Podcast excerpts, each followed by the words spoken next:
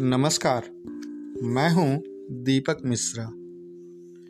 कल की कहानी में आपने उल्लू का अभिषेक सुनी थी, जिसमें जंगल के सभी पक्षी उल्लू को राजा के रूप में चुनकर उसके अभिषेक की तैयारी में जुट जाते हैं। तभी वहाँ एक कौवे का आगमन होता है, जो इस अभिषेक को अनुचित बताता है। और पक्षियों को समझाने के लिए एक कहानी सुनाने का वादा करता है। तो आइए आज वही कहानी सुनते हैं। यह कहानी पंचतंत्र से ली गई है तथा हमें यह संदेश देती है कि बड़े नाम के प्रताप से ही संसार के काम सिद्ध हो जाते हैं। त्रिप देशेन महताम सिद्धि संजायते परा। और कहानी का शीर्षक है, बड़े नाम की महिमा। और कहानी कुछ इस तरह शुरू होती है। एक वन में चतुर्दंत नाम का महाकाय हाथी रहता था। वह अपने हाथी दल का मुखिया था।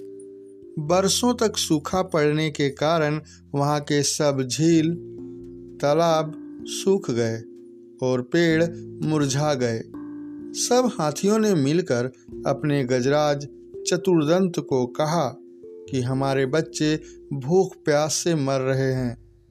जो शेष हैं, वह मरने वाले हैं। इसलिए जल्द ही किसी बड़े तालाब की खोज की जाए। बहुत देर सोचने के बाद चतुर्दंत ने कहा, मुझे एक तालाब याद आता है। वह पाताल गंगा के जल से सदा भरा रहता है। चलो, वहीं चलें। पाँच रात की लंबी यात्रा के बाद सब हाथी वहाँ पहुँचे। तालाब में पानी था। दिन भर पानी में खेलने के बाद हाथियों का दल शाम को बाहर निकला। तालाब के चारों ओर खरगोशों के अनगिनत बिल थे। उन बिलों से ज़मीन पोली हो गई थी। हाथियों के पैरों से वे सब बिल टूट फूट गए। बहुत से खरगोश भी हाथियों के पैरों से कुचले गए। किसी की गर्दन टूट गई, किसी का पैर टूट गया, बहुत से मर भी गए। हाथियों के वापस चले जाने के बाद उन बिलों में रहने वाले छत विछत लहू लुहान खरगोशों ने मिलकर एक बैठक की। उसमें स्वर्गवासी खरगोशों की स्मृति में दुख प्रकट किया गया तथा भविष्य के संकट का उपाय सोचा गया। उन्होंने सोचा, आसपास अन्यत्र कहीं जल न होने के कारण ये हाथी अब हर रोज इसी तालाब में आया करेंगे और उनके बिलों को अपने पैरों से रोंदा करेंगे। इस प्रकार दो चार दिनों में ही सब खरगोशों का वंश नाश हो जाएगा। हाथी का स्पर्श ही इतना भयंकर है जितना सांप का सूंघना, राजा का हंसना और मानिनी का मान। इस संकट से बचने का उपाय सोचते सोचते एक ने सुझाव रखा। हमें इस स्थान को छोड़कर अन्य देश में चले जाना चाहिए।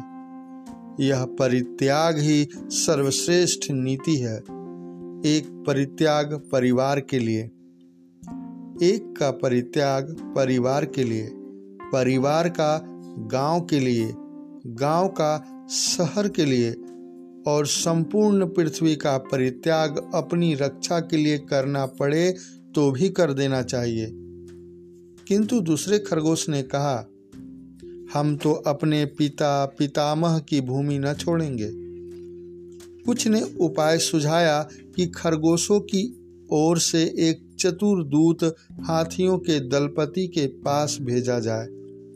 वह उससे यह कहे कि चंद्रमा में जो खरगोश बैठा है, उसने हाथियों को इस तालाब में आने से मना किया है। चंद्रमा स्थित खरगोश की बात को वह मान जाए।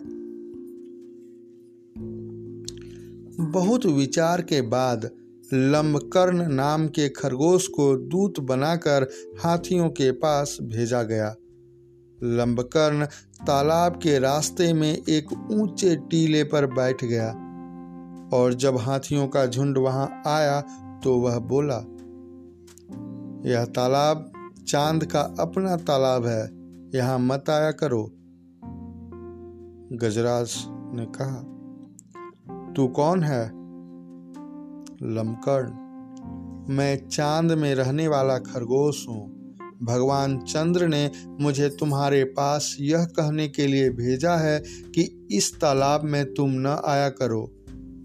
गजराज ने कहा, जिस भगवान चंद्र का संदेश लाए हो, वह इस समय कहाँ है? लमकर्ण, इस समय वे तालाब में हैं। कल तुमने खरगोशों के बिलों का नाश कर दिया था। आज वे खरगोशों की विनती सुनकर यहाँ आए हैं। उन्होंने मुझे तुम्हारे पास भेजा है। गजराज, ऐसा ही है तो मुझे उनके दर्शन करा दो। मैं उन्हें प्रणाम करके वापस चला जाऊँगा। लमकर्ण अकेले गजराज को लेकर तालाब के किनारे पर गया। तालाब में चाँद की छाया पड़ रही थी। गजराज ने उसे ही चाँद समझकर प्रणाम किया और लौट पड़ा। उस दिन के बाद कभी हाथियों का दल तालाब के किनारे नहीं आया।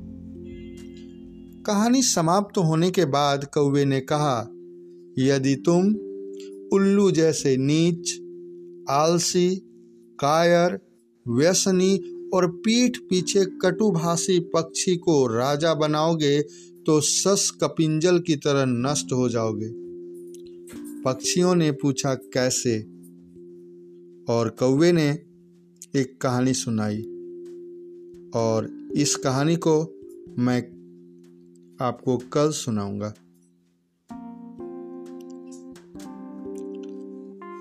तो यह था